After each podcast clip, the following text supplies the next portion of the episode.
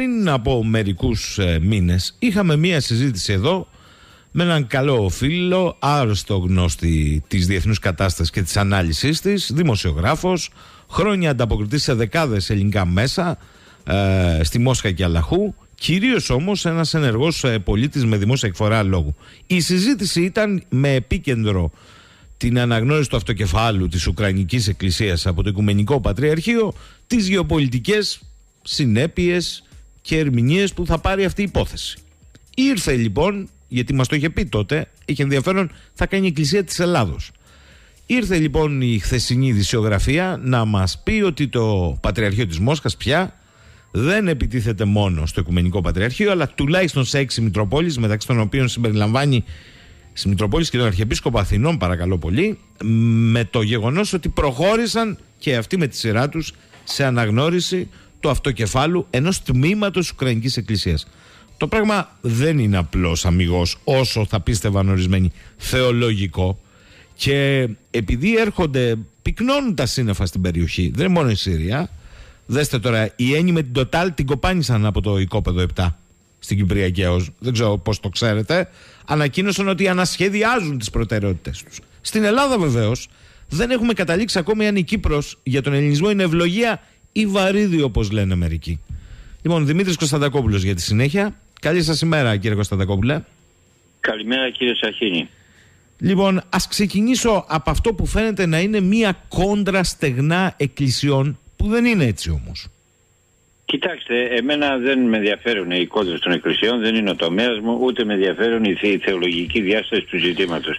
Γι' αυτά χρειάζεται να μιλήσετε με ένα θεολόγο. Αλλά ή κάποιον, εν πάση περιπτώσει, ειδικευόμενος σε αυτά τα θέματα. Αυτό που έχω να πω εγώ είναι ότι συμβαίνουν ορισμένα πράγματα και επειδή, κοιτάξτε, τα λέμε, τα ξαναλέμε και στο κουφού τη φόρτα όσο θέλεις βρόντα, ε, εγώ θα σας τα πω με μια ομότητα σήμερα, διότι δεν έχει νόημα να τα λέμε με, με πλέον με περιστροφές και με περικοκλάδες και τα λοιπά. Ε, ε, θα ήθελα να ξεκινήσω, αν μου επιτρέπετε, από την είδηση που διάβασα το πρωί.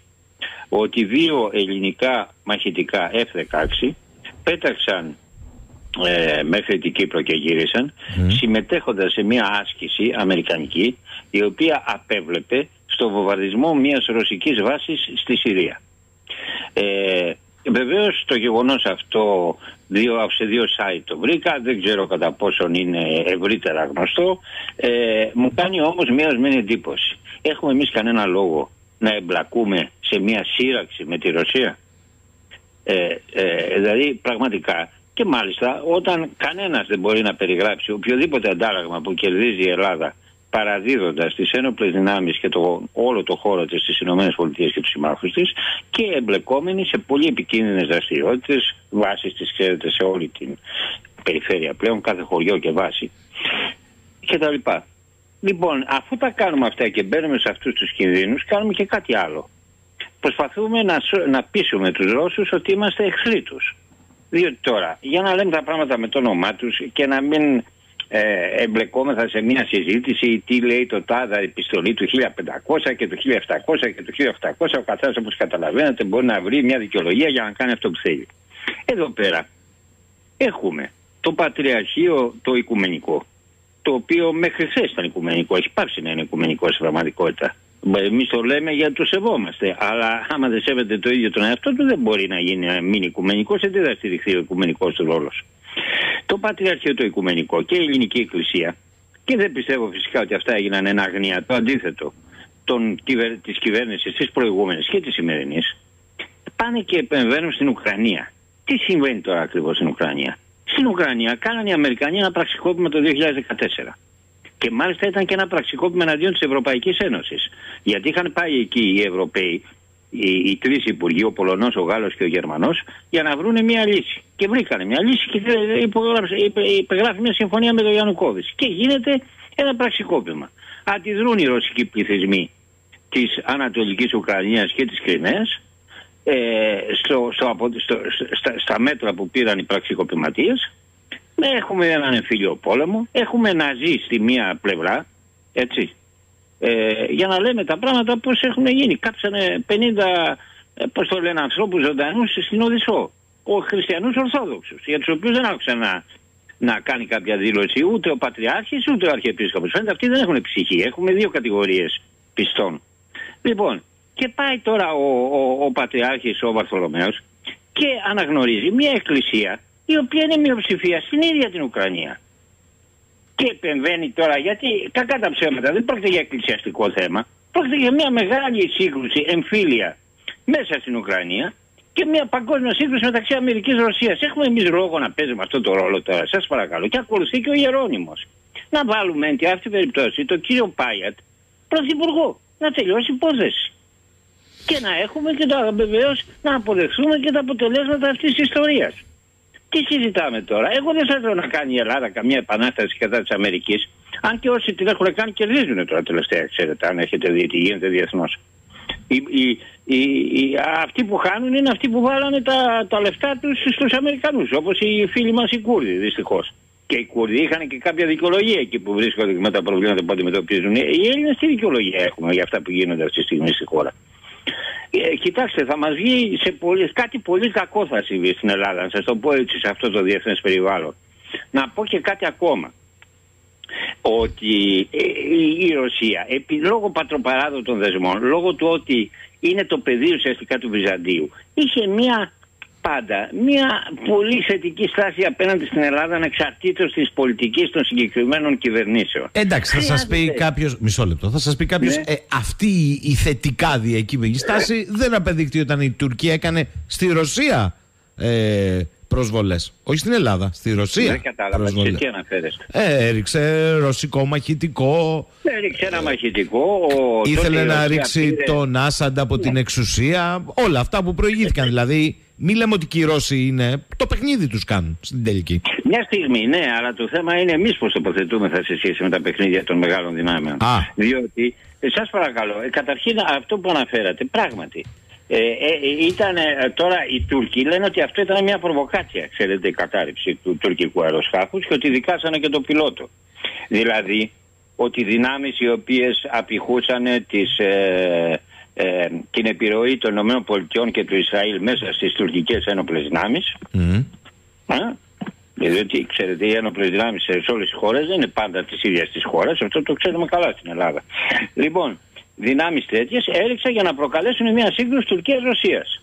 Ο Πούτιν πήρε μετά πολύ σοβαρά μέτρα εναντίον της τουρκικής οικονομίας. Τους τσάξε στις κυρώσεις, έτσι, σταμάτησε οι τουρίστες, ε, σταμάτησαν τα τέτοια κτλ ταυτόχρονα έγινε μια παρασκηνιακή προσπάθεια ε, ε, συνεννόησης να, να τα ξαναβρούνε. Οι Τούρκοι ζήτησαν συγγνώμη για την κατάρρευση και όταν έγινε το πραξικόπημα, που κάποιος βέβαια το έκανε, δεν το έκανα εγώ, στη Τουρκία εναντίον του Ερδογάν, φαίνεται από ό,τι λέγεται ότι οι ρωσικές υπηρεσίες πληροφοριών τον ειδοποίησαν και ως εκ τούτου σώθηκε έσως στη ζωή του και έσως και την κυβέρνησή του. Και έκτοτε δημιουργήθηκε ο άξονας αυτός ε, ας πούμε ε, Μόσχας, Άγκυρας, ο δύσκολος άξονας αλλά σε πολλά ζητήματα.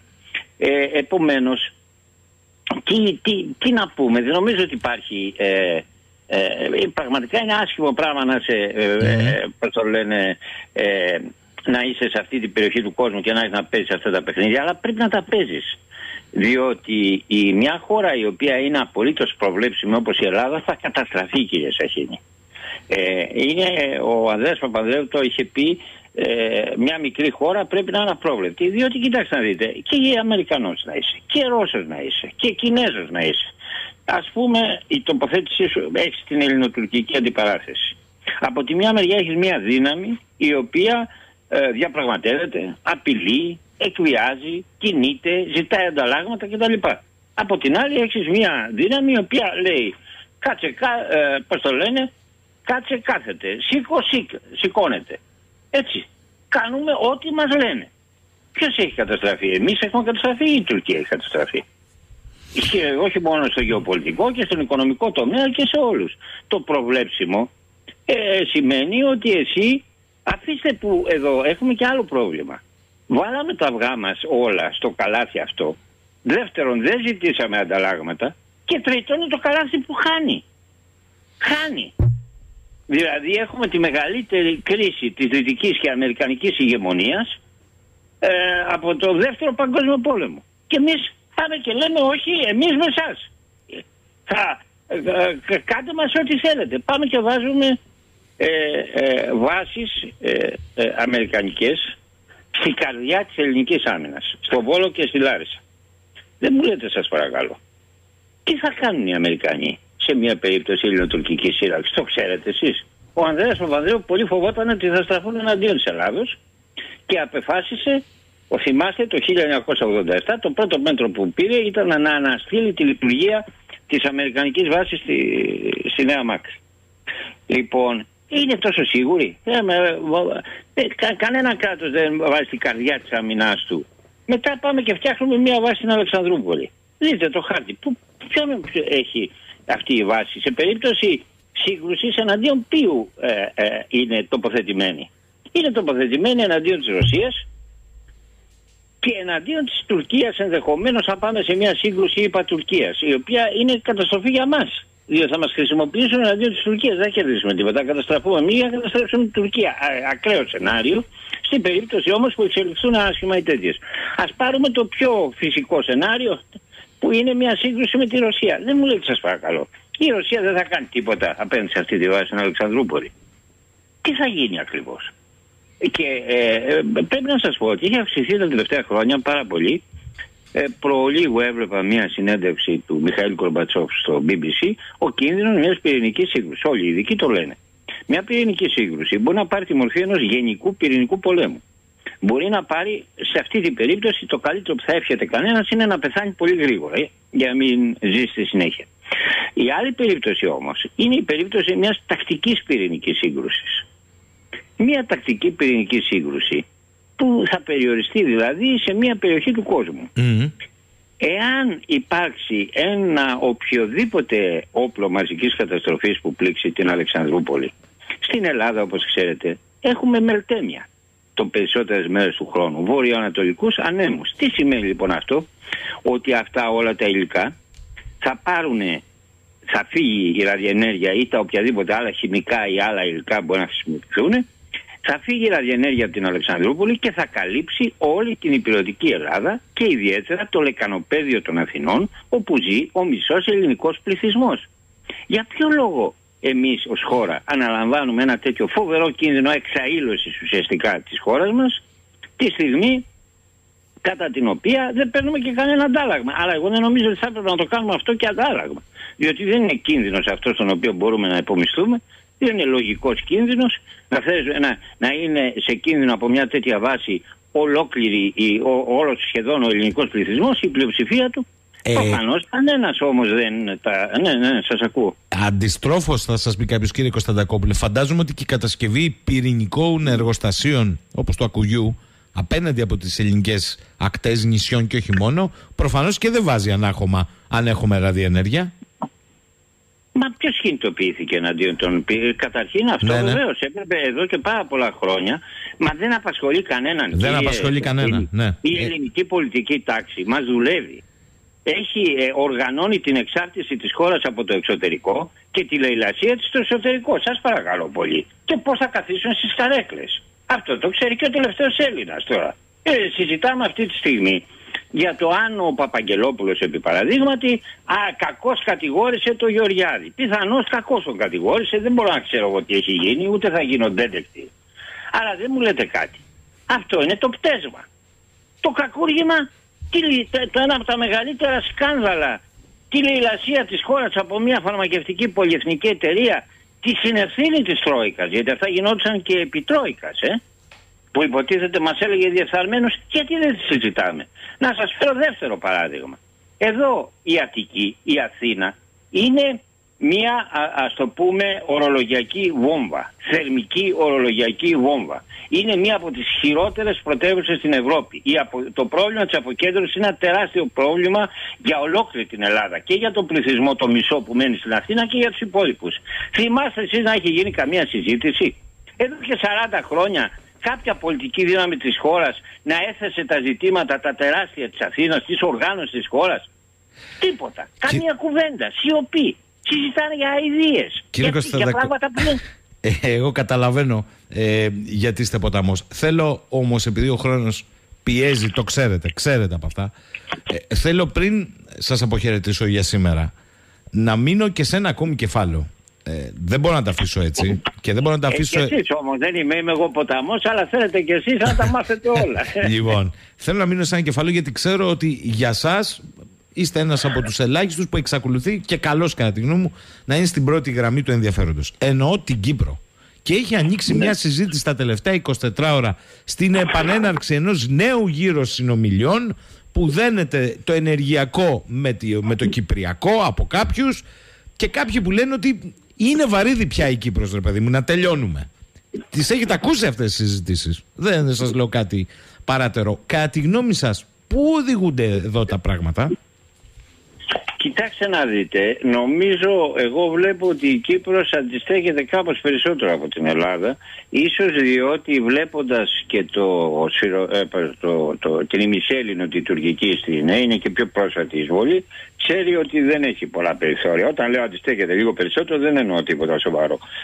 Αυτές όλες οι συνομιλίες περί του Κυπριακού κτλ ελπίζω ότι δεν θα έχουν καμία κατάληξη και ότι γίνονται για το Θεαθήνε. Διότι βάσει λύσης του Κυπριακού ούτε εμείς έχουμε κάποια πρόταση που να είναι συζητήσιμη. Δηλαδή να μην οδηγεί στη διάλυση του Κυπριακού κράτους. Νομίζω ότι δεν, δεν υπήρξε μια στρατηγική πίσω από την απόφαση των πετρελαίων και ελπίζω να αποφύγουμε τα χειρότερα Πάντως είναι πολύ εντυπωσιακό ότι δώσαμε τον πετρελαϊκό πλούτο της Κύπρου σε μια αμερικανική, μεγάλη αμερικανική εταιρεία την Exxon χωρίς να πάρουμε κανένα αντάλλαγμα αντιθέτως μας δημιούργησαν προβλήματα τα οποία θα μπορούσαμε να είχαμε προβλέψει. Θα ήθελα όμως πριν κλείσουμε να σας επισημάνω δύο σημεία που είναι πολύ σημαντικά. Το ένα είναι αυτό που δεν ολοκλήρωσα για την Αθήνα. Διότι ναι. πάμε σε μια πολύ μεγάλη παγκόσμια κρίση κλιματική. Η προσθήκη εδώ, θα, αυτό θα πλήξει ιδιαίτερα το λεκανοπέδιο της Αθήνας. Υπάρχει κίνδυνος να έχουμε ένα είδος θερμικού θανάτου. Και πάνε, όχι μόνο δεν το σκέφτονται, αλλά πάνε και, και προσθέτουν τώρα και μεγάλες οικιστικές λειτουργίες στην Αθήνα. Ε, το δεύτερο που θέλω να σας πω αφορά το μεταναστευτικό και πώς συνδέεται. Η μόνη χώρα αυτή τη στιγμή που θα είχε κάποια επιρροή στην ε, ε, Τουρκία θα μπορούσε να έχει, δεν ξέρω, θα μπορούσε μια κυβέρνηση να το δοκιμάσει. Θα, ήταν, είναι η Ρωσία σήμερα. Και πάμε και χαλάμε τις σχέσεις με τη Ρωσία. Αυτό που γίνεται στην Ορθοδοξία είναι η, η μεγαλύτερη κρίση, το μεγαλύτερο σχίσμα, το βαθύτερο μετά το 1056. Είναι ουσιαστικά ένα βαθύ σύμπτωμα αποσύνθεσης του ελληνικού έθνους κράτους που υπερβαίνει κατά πολύ τα εκκλησιαστικά ζητήματα. Πηγαίνουμε σε μια καταστροφή και, και γιατί ξέρετε το, το ελληνικό εθνικό σχέδιο γεννήθηκε ως ένα σχέδιο αντίστασης και στους δυτικούς αυροφόρους και στους ε, Οθωμανούς εξανατολών. Αυτή τη στιγμή παραδιδόμαστε και χάνουμε και δυνητικούς συμμάχους. Ε, δηλαδή είναι μια ε, καταστροφή σε όλους τους τομείς της εθνικής ζωής. Ε, αυτό είναι, δεν, δεν υπάρχει κράτος εδώ κύριε Σαχίνη. Είναι ένα κράτος ε, πώς να το χαρακτηρίσω, ε, καρικατούρα και μια χώρα καρικατούρα. Αυτή η κατάσταση δεν θα συνεχιστεί για πολύ έτσι. Πα, κάτι πολύ σοβαρό και κάτι πολύ άσχημο πρόκειται να συμβεί στην Ελλάδα. Δεν ξέρω σε ποιο τομέα θα συμβεί σύντομα. Δεν πρόκειται να συνεχιστεί έτσι αυτό το πράγμα. Δημήτρης Κωνσταντακόπουλος, θέλω να τον ευχαριστήσω για μια φορά ακόμη για τη συνομιλία που είχαμε σήμερα, το πρωί της Δευτέρας. Καλή εβδομάδα, κύριε Κωνσταντακόπουλε, να είστε καλά. Καλή εβδομάδα. Συγγνώμη αν σας πίκρανα και εσάς και τους ακροατές, αλλά οι φίλοι πρέπει να, είναι, να λένε την αλήθεια, όχι να είναι ευχάριστοι.